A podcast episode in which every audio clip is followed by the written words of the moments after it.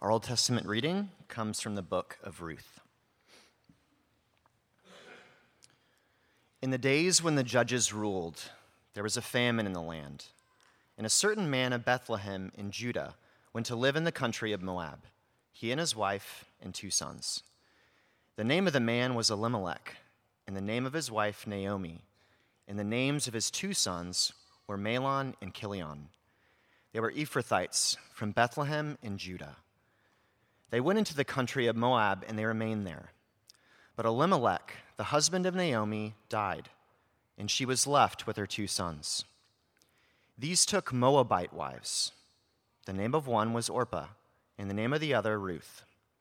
When they, li- when they had lived there for about ten years, both Mahlon and Chilion also died, so that the woman was left without her two sons or her husband. Then she started to return with her daughters in law from the country of Moab. For she had heard in the country of Moab that the Lord had had consideration for his people and given them food.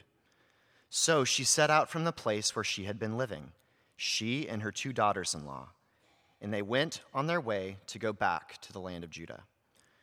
But Naomi said to her two daughters in law, Go back, each of you, to your mother's house. May the Lord deal kindly with you as you have dealt with the dead and with me. The Lord grant that you may find security, each of you in the house of your husband. Then she kissed them, and they wept aloud.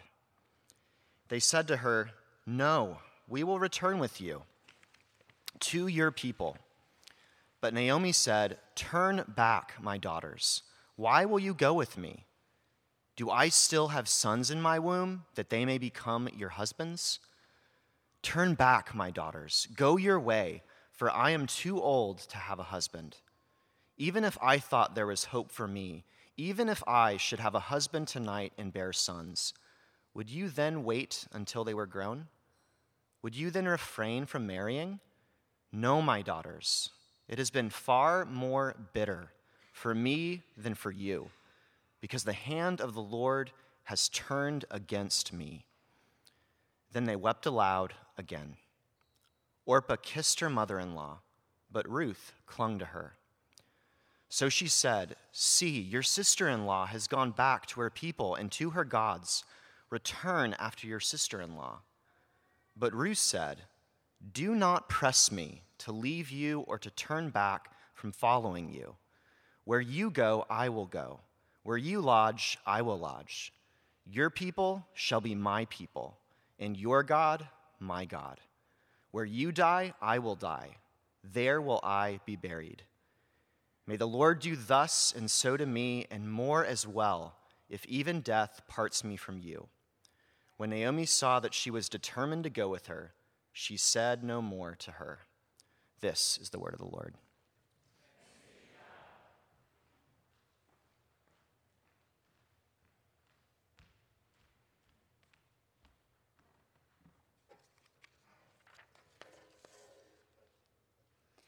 Hear the gospel of our Lord Jesus Christ according to Matthew.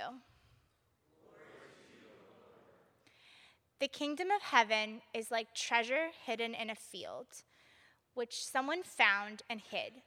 Then, in his joy, he goes and sells all he has and buys that field. Again, the kingdom of heaven is like a merchant in search of fine pearls. On finding one pearl of great value, he went and sold all he had and bought it. This is the gospel of the Lord.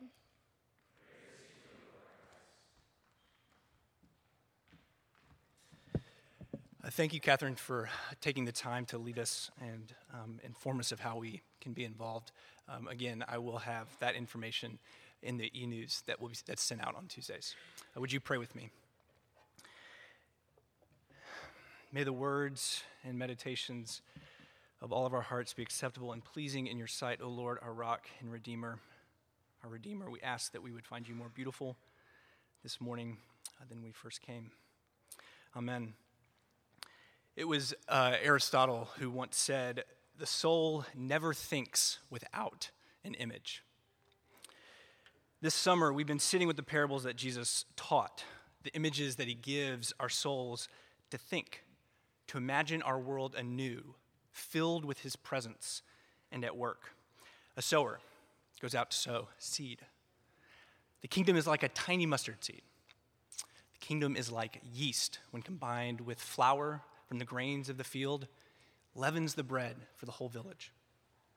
With each parable, each story, and each comparison, Jesus is stretching our souls to imagine what it might be like for the kingdom to take root in our world and in our lives. And I love how the parables have done this because it goes against one of our most common impulses.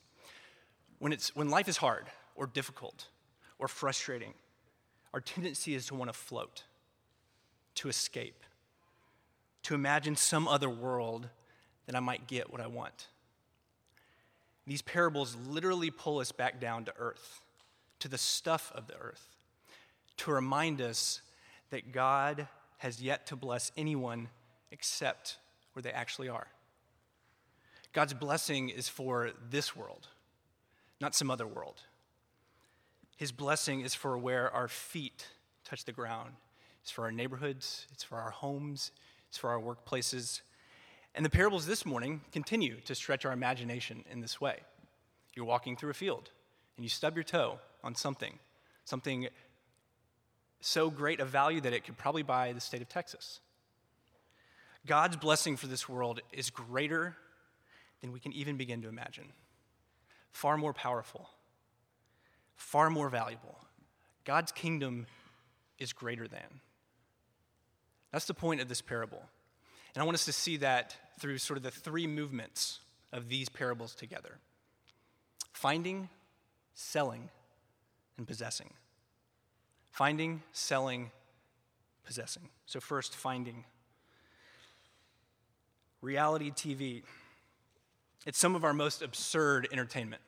And I'm embarrassed by some of the shows that I have watched, that I even currently watch. But there's one segment of reality TV that I am not embarrassed about. And that's the segment that's tapped into this idea of including the watchers in the joy of finding. American Pickers. What treasure can you find in a junkyard? That rusty truck, somehow it's worth a lot. Fixer Upper. That's a great show. What house, what house has good bones that might not be first look like it is, should even be inhabited? Watch it be transformed. We found this hidden gem. And what these shows do is they actually start to, you actually start to think, oh, I could do this. I could go out and find that hidden gem or that house and flip it. Who cares if I don't even know how to use a jigsaw? These parables bring the listeners into the joy of finding. In the first, we get, the, we get someone who stumbles upon this treasure. This could be a worker of the field, this could be a nomad who's just wandering, passing through this field. Or it could be the kid out in right field who's picking dandelions.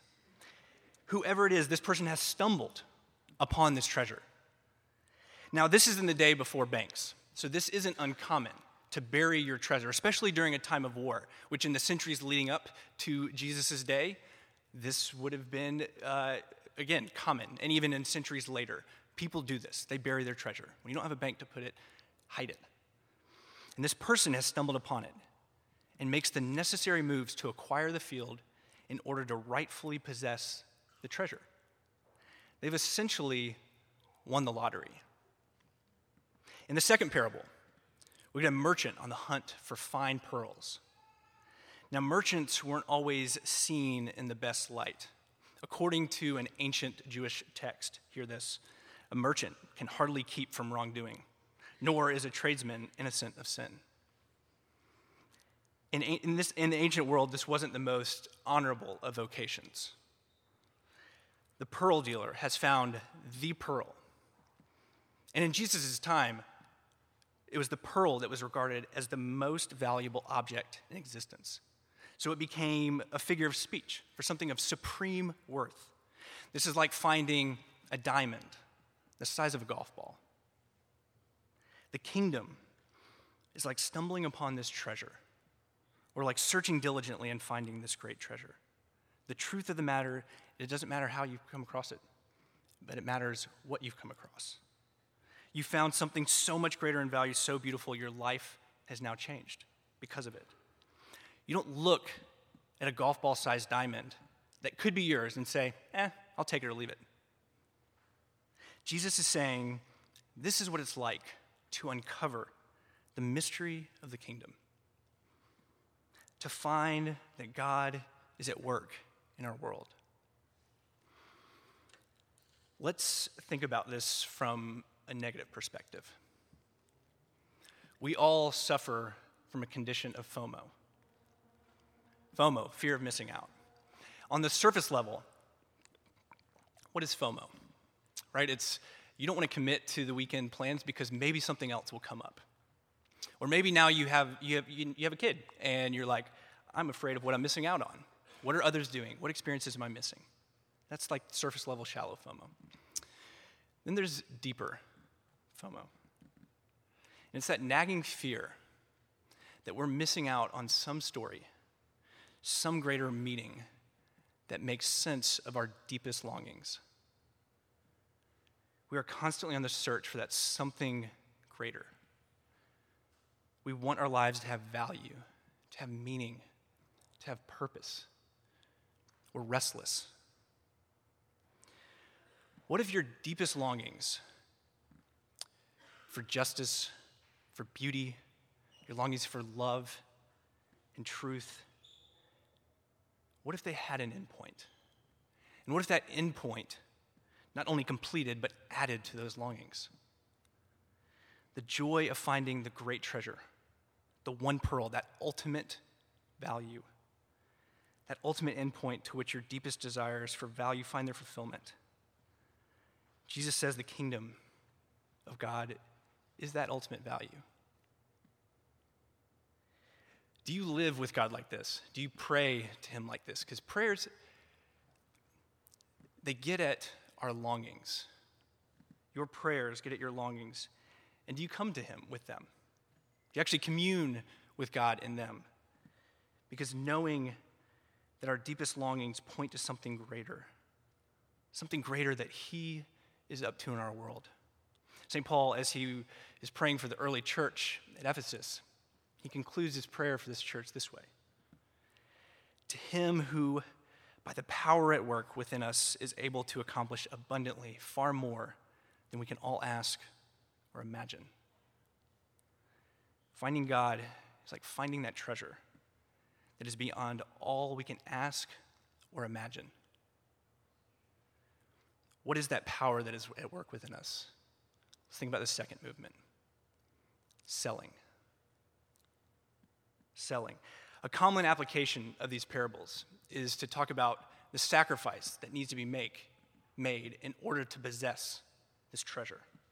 And to be sure, Jesus talks about that a lot. He talks about the cost of discipleship quite often, especially with those who have embraced him. Just chapters before, he's told his disciples this He said, The foxes have holes, and birds of the airs have nests, but the Son of Man has nowhere to lay his head. There's going to be a cost, even to your sleep. That's there. And it's here in these parables, but from a different angle. You've discovered this treasure or this great pearl. You sell everything so that you can possess it. But your net worth has gone up. It's a better deal. You come out ahead. Your life is now utterly different. In this parable, it's not a sacrifice, it's a no brainer. This might be a weird angle to think about the participation in God's blessing of the world, but here's the logic of this parable the kingdom cannot be fitted into any previously existing system. All other systems have to be given up in order to experience the kingdom. It's beyond compare and worth whatever it takes to participate in it. This parable is not just about sacrifice, it's about selling out. It's about leaving behind what, that which you understood before. It's about embracing a new reality, a new way of being. The kingdom is so utterly different, so utterly transformative. You cannot keep even the same value system. What is your stuff worth? You don't even care. Get it up on Craigslist, just enough so that you can purchase the kingdom.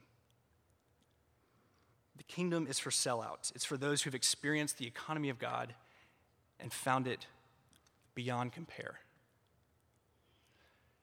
I've already mentioned these uh, parables occur in Matthew's gospel. It's interesting. The first words that Matthew records Jesus teaching about the kingdom is about the economy of God.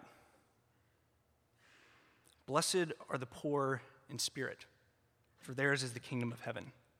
Blessed are those who mourn, for they will be comforted. Blessed are the meek, for they will inherit the earth. Blessed are those who hunger and thirst for righteousness, for they will be filled. Blessed are the merciful, for they will receive mercy. Blessed are the pure in heart, for they will see God. Blessed are the peacemakers, for they will be called children of God. Blessed are those who are persecuted for righteousness' sake, for theirs is the kingdom of heaven. The Beatitudes, the value system of the kingdom. Blessed. The announcement of good news. The announcement that because of Jesus, those who could never have imagined using that word, or ever even imagining that be a reality of their lives, blessed, happy. The Beatitudes remind us that God is not like us.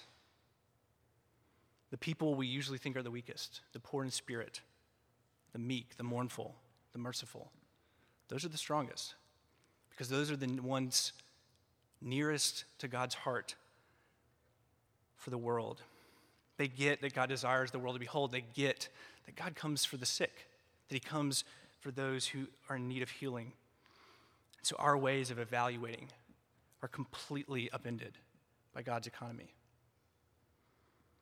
When you've discovered God's economy, you begin to ask, what does God value? Who does God value? How does his values reshape mine?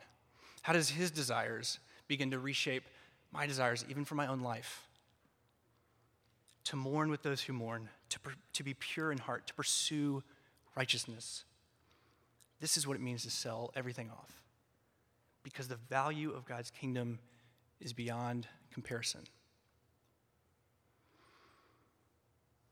I want to conclude by thinking about this final movement that of possession or possessing. What does it look like to possess the kingdom? Now, I'll admit, possess is probably a terrible word to use because it implies this notion of control or ownership. It is a bad word, but we're using it. The man with the treasure, the man, the, per, the merchant who's got this pearl. We don't see how they live their life in the aftermath. We don't know if they actually invest wisely. But let's just think to possess a treasure like this, something so valuable, your future has changed. It's opened up in a whole new way. What you had before no longer determines your life story. To possess the kingdom is to live in light of this new reality that's opened up. And this is where we get to the supreme value of the kingdom. And I think my niece can help us here. A couple uh, months ago, my family was in town visiting for my ordination service back in April.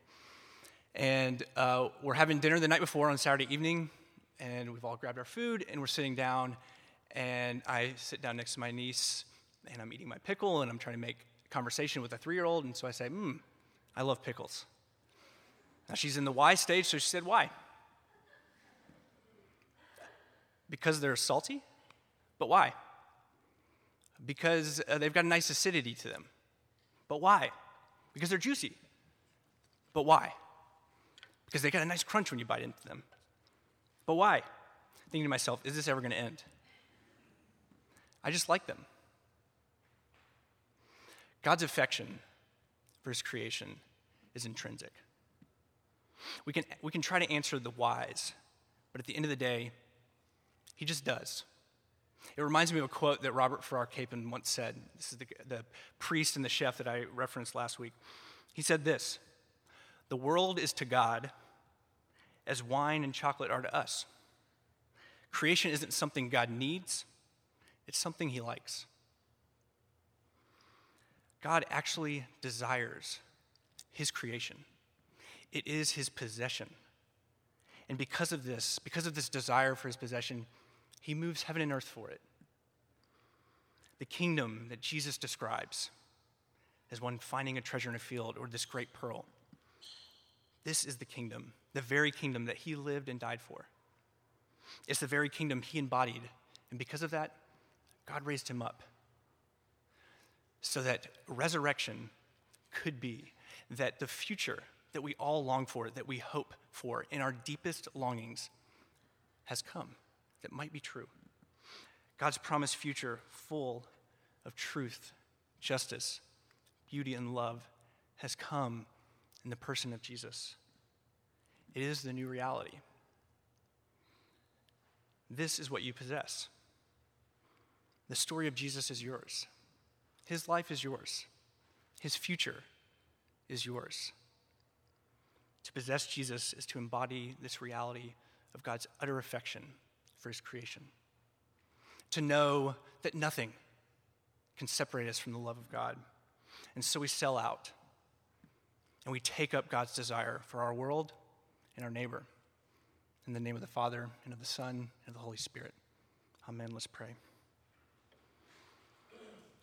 Almighty God, in you we live and move and have our being. Would you give us hearts like yours? That we might know the saving love of our Savior, that we might love like He loves. Please continue to meet us, we ask, in our time of worship, that we might give you praise, that we might continue to know the surpassing beauty that is your life, and that is the life that you now call us to participate in. We ask this in the name of the Father, Son, and Holy Spirit. Amen. The offering is